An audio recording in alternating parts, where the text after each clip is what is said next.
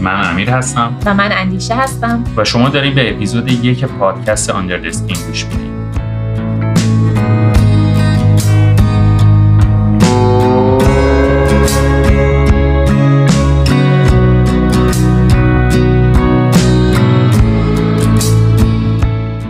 آندر اسکین یعنی اون چه در ظاهر آشکار نیست و ما می‌خوایم از داستان هامون و چیزهایی حرف بزنیم که در لایه های عمیقتر زندگی هامون میگذره.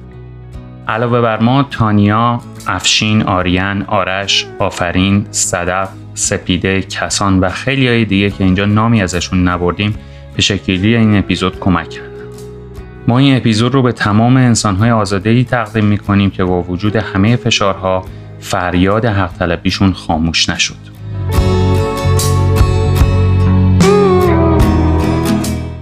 منم طرف شما هستم ولی بخش زیادی از مردم ما مذهبی و سنتی هم. اگه الان از حقوق جامعه LGBTQ حرف بزنیم با همون همراه نمیشن. یه عده یه جوری حرف می‌زنن انگار تنها هدف این انقلاب هجابه. بابا تا وقتی فقر و بدبختی هست آخه کی هجاب براش مهمه؟ نمی‌شد موقع استخدام نگه بهایی دروغ می‌گفت حالا چقدر مهمه این دختره هم دلش خوشه. بچه های مردم دارن از گشنگی میمیرن. اون وقت این هر روز میره به گربه ها غذا میده.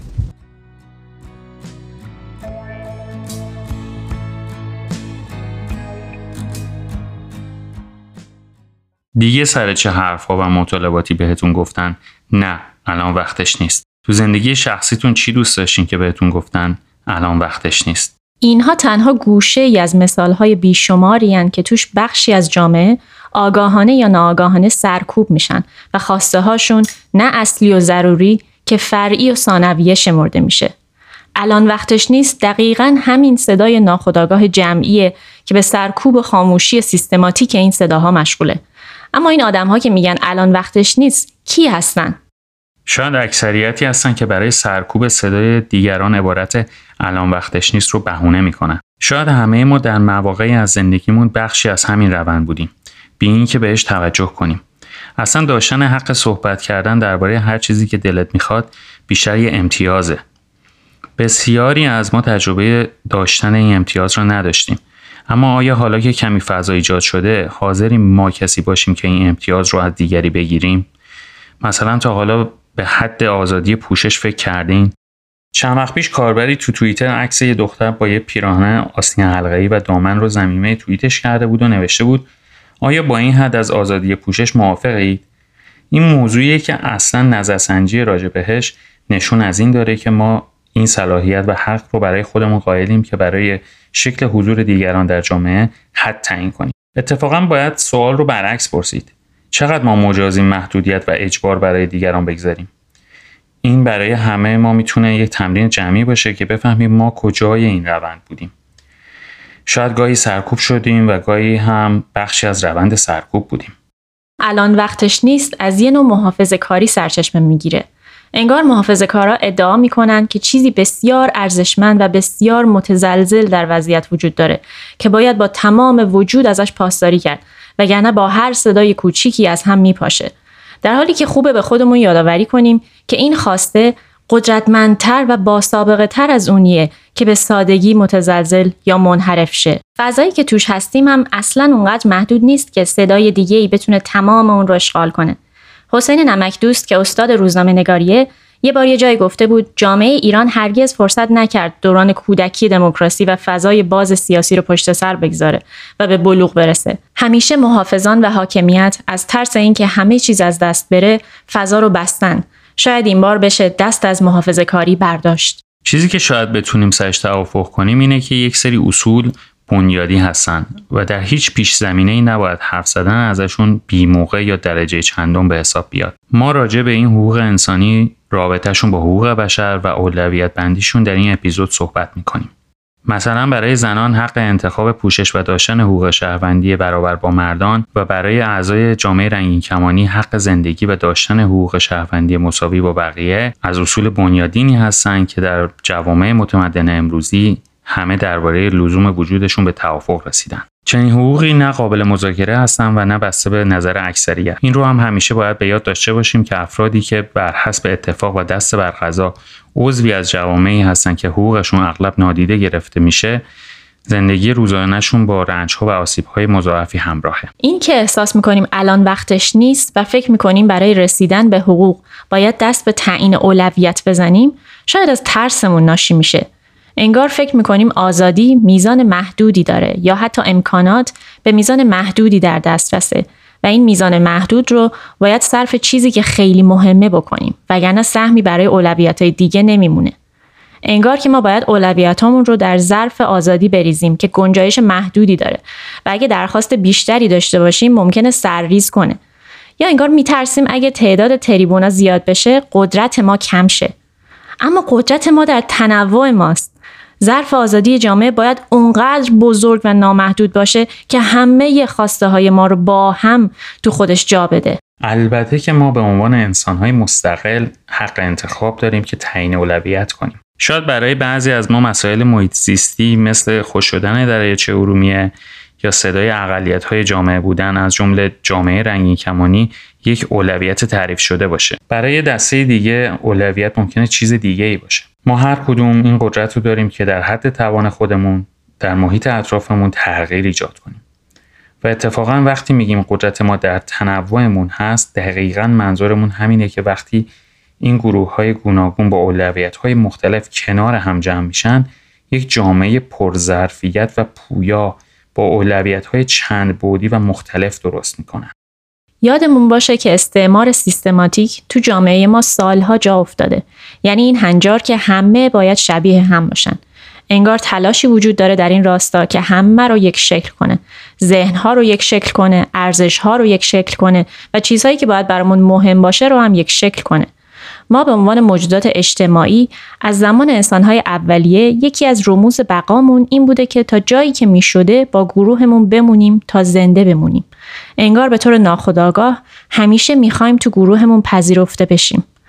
اگر همه یه شکل خاصی فکر و رفتار کنن و ما متفاوت با اونها فکر و رفتار کنیم ترد میشیم و این برای ذهن اولیه‌مون زنگ خطره که ممکنه زنده نمونی. گویی حس می‌کنیم گروه داره بهمون به میگه اگه می‌خوای با ما باشی و ازت مراقبت کنیم باید با ما موافق باشی. این دیدگاه یک شکل کردن همه و ترس از ترد شدن طی سالیان به کل جامعه تسری کرده و باعث شده اقلیت ها مطالبهشون مهم تلقی نشه. این الان وقتش نیست. در طول تاریخ بشری همیشه داستان هر اقلیتی بوده. ولی الان به خاطر تحولاتی که در جامعه ما رخ داده و همینطور به خاطر زمانی که درش زندگی می‌کنیم بخش قابل توجهی از مردم دارن با جسارت بیشتری نیازها احساسات و حقوقشون رو به زبون میارن. و این خیلی مهمه که بهش توجه بشه شاید طبق ایده کسرتگرایی که قبلا مطرح کردیم این همون چیزیه که این انقلاب رو به یک جنبش فراگیر تبدیل کرده جایی که در اون هر کس بالاخره اجازه داره فضای اشغال کنه و در مسیر حق خواهی و عدالت با بقیه همراه بشه. در راستای همین تحولات بیایم از خودمون بپرسیم اگه بخشی از جامعه مطالبات متفاوتی با ما داشته باشن آیا به مطالبات ما صدمه می‌زنن؟ اصلا کی تصمیم می‌گیره که الان وقت مناسبی برای گفتن یه چیزی یا انجام یه کاری هست؟ کی تصمیم می‌گیره یه کاری به کار دیگه اولویت داره؟ کی تصمیم می‌گیره یه کاری خوبه و اون یکی بد؟ چرا و چطور این تصمیم ها گرفته میشه؟ برای اینکه به جواب این سوال ها برسیم بیاین راجع به چند تا از مثال های بالا بیشتر صحبت کنیم. ما به ستم های مضاعف و تبعیض از دیدگاه تقاطعی آگاه هستیم و می‌دونیم که زنها تنها بخشی از جامعه که تحت ستم حجاب اجباری قرار می‌گیرند نیستن. اگر بیشتر مثالها در این اپیزود در مورد زنان مطرح شده به این دلیل که برگرفته از داستانها و تجربیات زیستی زنانی است که با ما به اشتراک گذاشته شده. شاید برای خیلی از ما که خودمون تجربه حجاب اجباری رو نداشتیم این پیشفرض وجود داشته باشه که حجاب مسئله اصلی جامعه نبوده یا نیست. شاید هم بعضی از ما ظلم حجاب اجباری رو حس کردیم ولی با خودمون گفتیم باش یه تیکه پارچه است و روز به روزم که داره کوچیکتر میشه. الان وقتش نیست راجع به یه تیکه پارچه قور بزنیم. ممکنه ما این باور درونی رو داشته باشیم که حجاب به اندازه بقیه مسائل مهم نیست. مثلا تا وقتی فقر و بدبختی و فساد گرونی و تحریم هست کی براش هجاب مهمه؟ حالا چرا این یه تیکه پارچه مهمه؟ بیاین از چند دیدگاه مختلف به این موضوع نگاه کنیم. دیدگاه اول داشتن حق آزادی و اختیار بر بدن پایبند بودن به اصل حقوق اولیه انسانی بر حسب قوانین حقوق بشر. اعلامیه حقوق بشر سی حق و آزادی رو به رسمیت می‌شناسه که به همه انسانها تعلق داره و هیچ شخص یا دولتی مجاز نیست این حقوق رو از انسانها بگیره. بر اساس ماده شماره 3 حق حیات آزادی و امنیت شخصی و حق تصمیمگیری مستقل در مورد بدن خود یکی از اصلی ترین حقوق اولیه هر آدمیه. حالا با این پیش زمینه مشکل هجاب اجباری چیه؟ هجاب اجباری حق تصمیم گیری مستقل بر بدن رو سلب می‌کنه. اگه بخوایم یکم بیشتر وارد جزئیات بشیم، چون هجاب اجباری یکی از لازمه های کار کردن در جامعه و درس خوندن هست، پس حق تحصیل و حق اشتغال، آزادی عقیده و آزادی بیان رو هم تحت تاثیر قرار میده. یعنی ماده 23 حق کار، ماده 26 حق تحصیل، ماده 18 آزادی عقیده، ماده 19 آزادی بیان و حق انتشار اطلاعات. حالا در کنار این موارد ماده 25 از حق داشتن سطح زندگی مناسب برای سلامتی و رفاه صحبت می‌کنه. همه ما حق داریم به اندازه کافی غذا، پوشاک، مسکن و مراقبت های بهداشتی رو برای خود و خانوادهمون داشته باشیم. آیا هر کدوم از این حق ها می‌تونه به دیگری برتری داشته باشه؟ کدوم مهمتره؟ هجاب آزادی عقیده یا رفاه آیا می‌تونیم ادعا کنیم که می‌تونیم یکی رو داشته باشیم و دیگری رو نه آیا این حقوق لازم و ملزوم هم نیستن آیا میشه گفت مسائل زنان و اقلیت ها کمتر از فقر و گرانی مهمن وقتی راجع به فقر و گرانی حرف می‌زنیم دقیقا به چی اشاره می‌کنیم به قدرت یا نیروی کار به قیمت دلار یا به پدرهایی که جیبشون خالی هست آخرین ماده این متن میگه سلب هر کدوم از این حقها ممنوعه هیچ دولت، گروه یا فردی نباید به گونه ای عمل کنه که حقوق و آزادی های اعلامیه جهانی حقوق بشر رو از بین ببره. ممکنه بپرسین اینجا تکلیف اولویت بندی چی میشه؟ یا تکلیف احترام به دین و اعتقاد اکثریت جامعه چی؟ مثلا اگه یه نفر معتقد به دینی باشه می‌تونه به شما بگه برای احترام به حق آزادی عقیده یا آزادی بیان اون فرد باید شما هجاب داشته باشید نه. اعتقادهای اون آدم محترم شمرده میشه تا وقتی که حق و آزادی های شخصی و بنیادین شما رو سلب نکنه. خود اون آدم می‌تونه انتخاب کنه که هجاب داشته باشه ولی نمی‌تونه شما رو مجبور کنه که هجاب داشته باشید. بعضیا ممکنه به ما بگن هجاب قانون کشوره. چه خوشمون بیاد چه نیاد. در حالت ایدئال حقوق شهروندی باید منطبق به حقوق بشر باشه. این حقوق شامل آزادیایی هست که باید توسط قانون ازش محافظت بشه. در مقابل این حقوق به عنوان شهروند ما وظایف شهروندی هم داریم. مثل ماده 29 که مسئولیت ها یا کارهایی هستن که باید انجام بدیم. برای اینکه شهروندان یا اعضای یک جامعه خوب باشیم باید حقوق و وظایف خودمون رو درک کنیم. بیاین با خودمون بررسی کنیم که این قانون کشور چطوری نوشته شده. کاترین مکنن توی کتاب آیا زنها انسان هستند توضیح میده که اکثر قوانین توسط گروه یا گروههایی نوشته شده که در قدرت هستند. این قوانین که از دید اون گروه یا گروه ها نوشته شدن حقوق اقلیت ها و همه جامعه رو در نظر نمی‌گیرن یا در بهترین شرایط تمام جوانه به مطالباتشون رو در نظر نمی‌گیرن. مثالی که ما تو تاریخ خودمون داریم راهپیمایی روز جهانی زنان در اسفند 1357 بر ضد حجاب اجباری هست. شاید خیلی از ما تا همین چند ماه پیش چیزی راجع به این راهپیمایی نمی‌دونستیم ولی الان می‌دونیم که به اونها هم گفته بودن الان وقتش نیست. قوانین جامعه توسط گروه در قدرت تو این مثال گروهی که همه مرد بودن نوشته شده و زنها به عنوان گروهی که قدرت کمتری در جامعه داشتن نادیده گرفته شدن. از طرفی هم مردها صرفا به خاطر اینکه عضو گروهی هستن که قدرت بیشتری در جامعه داره این امتیاز رو دارن که انتخاب کنن تو چه حق طلبی شرکت کنن. مثلا در اسفند 57 زنها به اقلیت های جنسیتی که هجاب بر اونها تحمیل شد این امتیاز و انتخاب رو نداشتن که سکوت کنن. چون این ستم و ظلم روی زندگی اونها تاثیر مستقیم داشت. مردها که عضو گروه در قدرت بودند و از طرفی این ظلم به اونها تحمیل نشده بود این امتیاز رو داشتن که انتخاب کنن آیا گروهی که تحت شعاع این ستم قرار گرفته رو همراهی کنن یا با سکوتشون به این ظلم قدرت بیشتری ببخشن حالا ممکنه شما بگید که مثلا من به عنوان یک مرد یا بابام یا عموم اینطوری نبودیم. ما از حقوق زنها دفاع کردیم. بحث اینجا راجع به یک فرد یا تعدادی از آدمها نیست. ما اینجا راجع به گروه ها صحبت می‌کنیم. و اینکه اون گروه با توجه به قدرتی که در جامعه داره چقدر مسئولیت داره. هرچی قدرت یک گروه بیشتر باشه مسئولیتش برای حمایت از حق اقلیت ها و گروه هایی که قدرت کمتری دارند بیشتر میشه. اینجاست که حتی سکوت گروه در قدرت یا حمایت نکردنشون می‌تونه باعث اعمال ظلم بشه. مثلا اگر من پدر یا عمو تو اون تظاهرات شرکت کردیم وظیفه خودمون رو به عنوان یک مرد که در جامعه ایران امتیاز داره به درستی انجام دادیم. اگر اکثریت اون گروه به وظیفه خودشون عمل کنن قوانین تبعیض‌آمیز کمتری می‌تونه در جامعه تصویب بشه. برای همین وقتی میگیم الان وقتش نیست راجع به حجاب حرف بزنیم شاید مایی که این حرف رو می‌زنیم بخش در قدرت جامعه هستیم. شاید ما به خاطر امتیازهامون انتخاب این رو داریم که الان راجع به این موضوع صحبت نکنیم. و اگر ما که این امتیاز رو داریم آیا مسئولیتمون رو هم در ازای این امتیاز در نظر گرفتیم؟ همونطور که گفتیم طبق بندهای اعلامیه حقوق بشر هیچ کدوم از حقوق اولیه نباید سلب بشن. مثلا دادن حق آزادی به زنها در تضاد با جنگیدن با فقر و گرانی نیست. حالا چرا خیلی وقتها مطالبات زنها یا اقلیت جامعه با الان وقتش نیست سرکوب میشه؟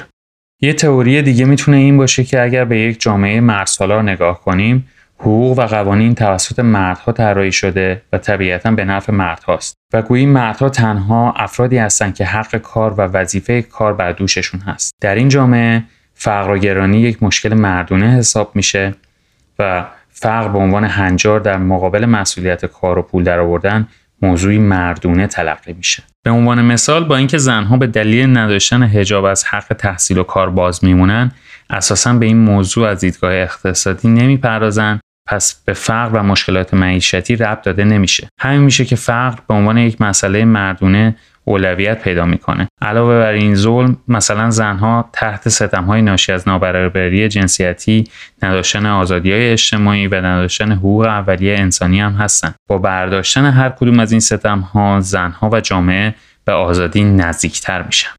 الان ممکنه شما براتون این سوال پیش اومده باشه که فقر و گرانی تمام افراد جامعه رو تحت تاثیر می‌ذاره. خب رأی اکثریت چی میشه؟ دیدگاه دوم. آیا در یک دموکراسی رأی اکثریت به تنهایی کافیه برای اولویت دادن به یک موضوع یا مطالبه؟ اینجاست که باید در مورد مفاهیم مختلفی که در یک دموکراسی وجود داره بیشتر فکر کنیم.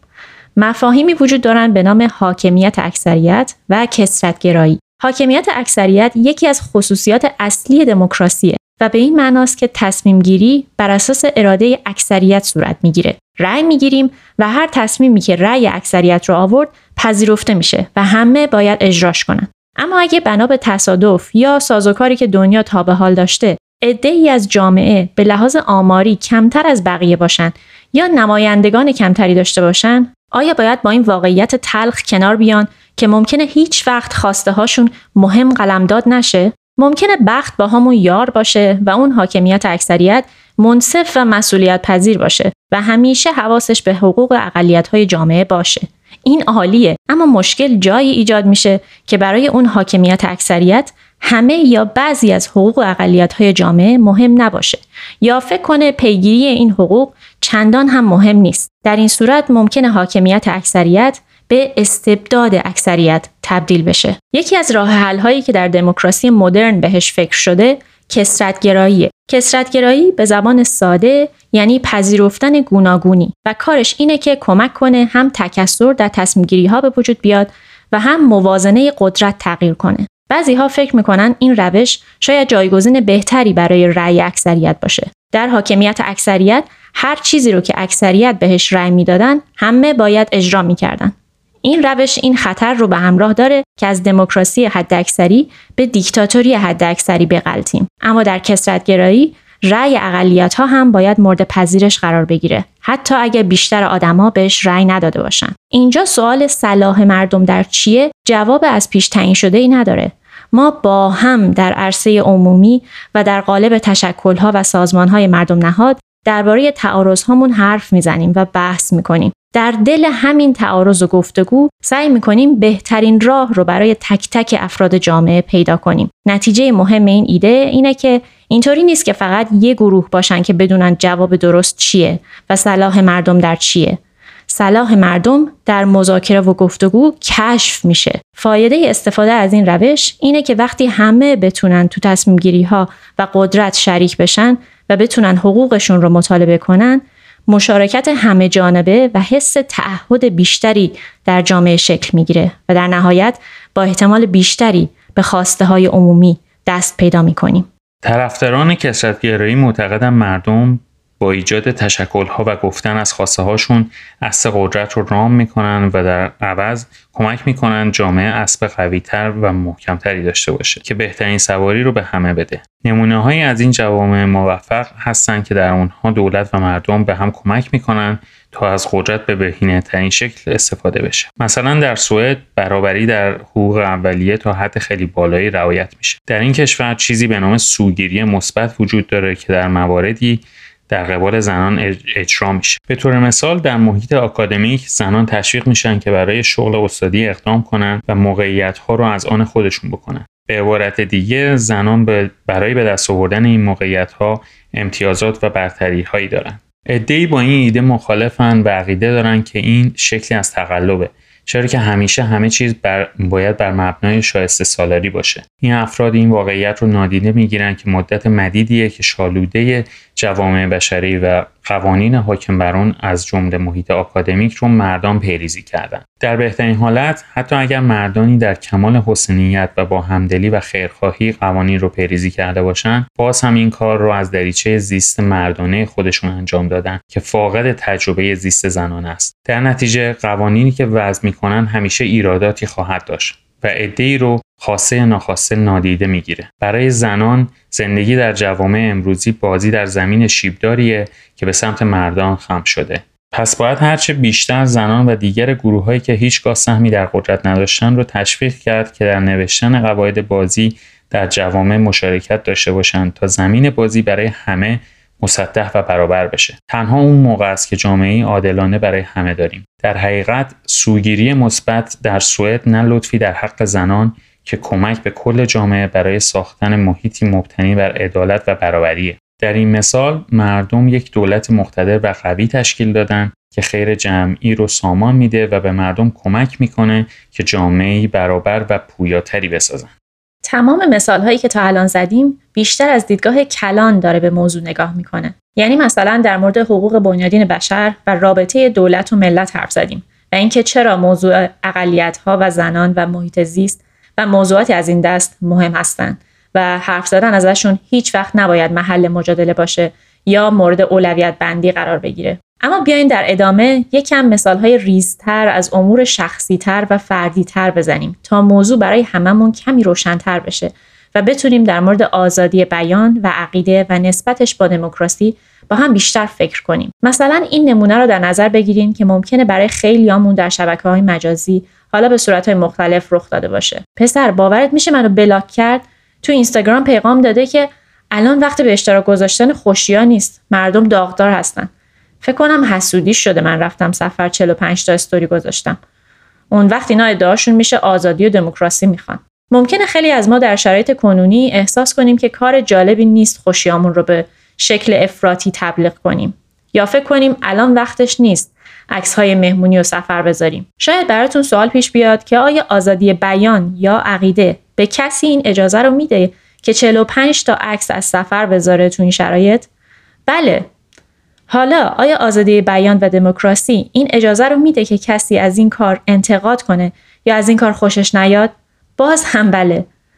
این یه نمونه ملموسه که ممکنه این مدت زیاد دیده باشه نه؟ لزوما هم در مورد حقوق اقلیت ها نیست و بیشتر برمیگرده به سوگیریامون در مورد اینکه الان وقت چی هست یا نیست. ما باید به خودمون اعتماد داشته باشیم و بدونیم با گفتگو آگاهی به های خودمون تلاش برای کمتر کردن سوگیری هامون و با استفاده از خرد جمعی بدون سانسور کردن صداهای دیگران می‌تونیم به نتیجه معقولی برسیم که الان وقتش هست یا نه. چطوری ما با خرد جمعی به این نتیجه می‌رسیم که یک کاری الان وقتش هست یا نیست؟ ممکنه سوگیری های شخصی ما اینجا خودشون رو نشان بدن. همچنین تمام امتیازهایی که داریم و تمام ستمهایی که به ما وارد میشه هم اینجا دخیل هستن. برای همین لازمه که ما به تمام این تقاطعهای شخصیت خودمون آگاه باشیم. مثلا ممکنه خرد جمعی به ما بگه که الان بهترین وقت برای گذاشتن یک آلبوم کامل از تمام اتفاقهای خوب یک سال گذشتهمون در شبکه‌های اجتماعی نیست. چون از تلخیها و مشکلاتش نگفتیم و این به نظرمون تحریف واقعیت هست. یا شاید خرد جمعیمون بگه الان بهترین وقت گذاشتن عکس از خوشیهامون نیست. چون ما داریم از امتیاز قدرتمون سوء استفاده می‌کنیم و سکوت می‌کنیم در مقابل ظلم و ظالم. بیاین یه نمونه دیگر رو بررسی کنیم. آیا وقت حرف زدن از دریاچه ارومیه نیست؟ محیط زیست ایران در حال نابودیه. تا همین الانش هم وقت صحبت کردن ازش نشده. هنوز هم که نیست. الان وقتش نیست پس کی وقتش هست؟ شاید روزی که دریاچه ها خوش بشن روز قحطی و خوشسالی بعد از آتش گرفتن جنگل ها وقتش فرا برسه. وقتی که دیگه خیلی دیره و فرصتی برای بازگشت نیست.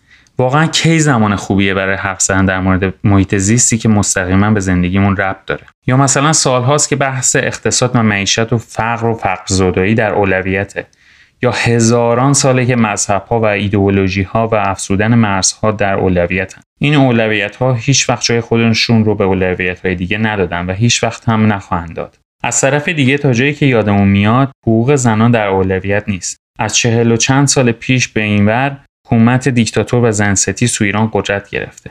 از همون موقع سرکوب و محدودیت زنان به شدت زیاد شد. عدهای زیادی از زنان از همون موقع اعتراضاتی داشتن اما مسائلشون در اولویت قرار نداشت و گویی وقت رسیدگی بهشون نبود. چرا آزادی و حقوق انسانی ما اولویت درجه اول نداشته باشند؟ مگه نه اینکه دیکتاتوری توی همین تعیین اولویت های ما خودنمایی می‌کنه؟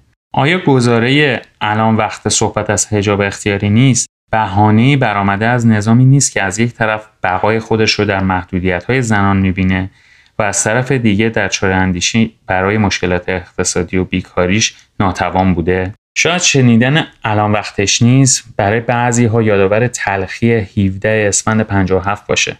روز زنی که در اون به صد هزار زنی که بر ضد حجاب اجباری راهپیمایی کردن گفتن الان وقتش نیست و کسی حمایتشون نکرد. آیا بعد از 44 سال سختی و فشار ظالمانه نیست بهشون بگیم هنوز وقتش نشده؟ الان فقر و گرونی و دلار و بیکاری اولویت بیشتری در ذهن بعضی همون دارن. این مسائل همیشه و تا آخر تاریخ وجود دارن و نوبت به اولویت های دیگه نمیدن مگر با باز کردن باب گفتگو.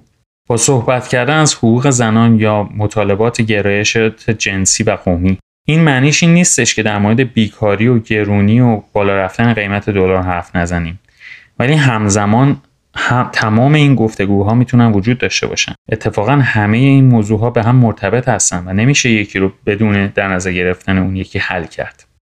حالا ممکنه بپرسید خب باشه همه این مشکلات وجود داره. بیاین راجع به همه این تبعیضها و سوگیری ها و مشکلات حرف بزنیم. وقتی گوش شنوایی نیست به چه درد می‌خوره؟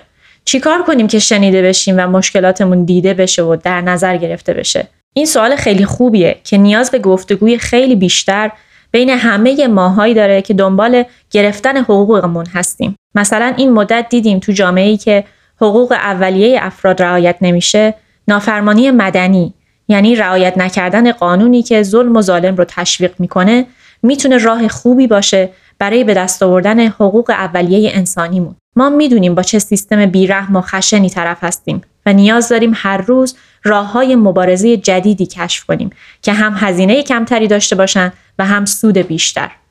همین امروز توی ایران مبارزه با حجاب اجباری که زنها پرچمدارش هستند یک نمونه عالیه.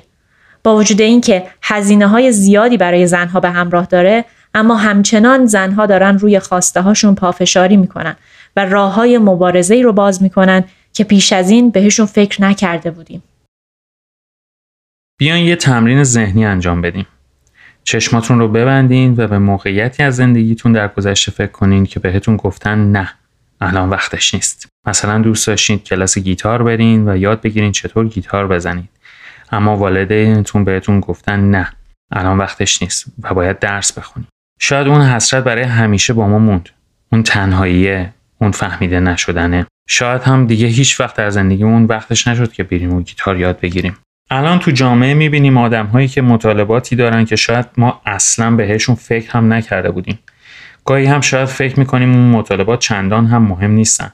خوبه یادمون بیاد به زندگی خودمون و جایی که کسی بهمون بوده که گفته الان وقتش نیست. چقدر درد کشیدیم و چقدر برامون سخت بوده. بدون شنیدن صدای تمام اقلیت ها هیچ کدوم از ما به تنهایی نمی‌تونه تمام ستم هایی که به خاطر نداشتن حقوق اولیه انسانی و نداشتن دموکراسی وجود داره رو تشخیص بده برای رسیدن به آزادی کافیه ما تشخیص بدیم که چی نداریم چه حقهایی ازمون گرفته شده و چه ستمهایی به خاطر گرفته شدن این حقها به ما وارد شده با تشخیص این نداشتن هاست که می‌تونیم با سیستم ها و قوانینی که ظلم و ستم رو قدرت میبخشه مبارزه کنیم. در این حین ما باید به قدرت این تحول اعتقاد داشته باشیم و بدونیم که ما با وجود نویز همچنان به مسیر درست ادامه خواهیم داد. خلق این فضاهای تازه خیلی مهمه.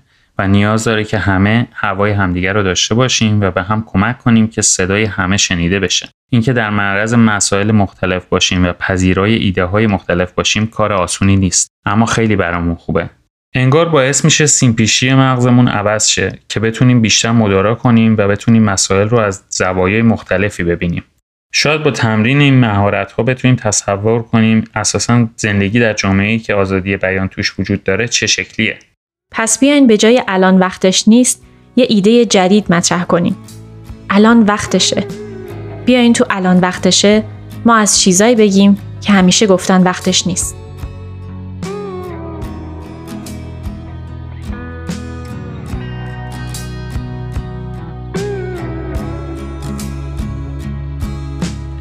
به پایان اپیزود یک پادکست آندر اسکین رسیدیم. با تشکر از توجهتون. ما رو می‌تونی از اغلب برنامه های پادگیر بشنوید علاوه بر همه اینها اگه دوست داشتید می‌تونید ما رو تو اینستاگرام و توییتر با شناسه Skin PRJ دنبال کنید.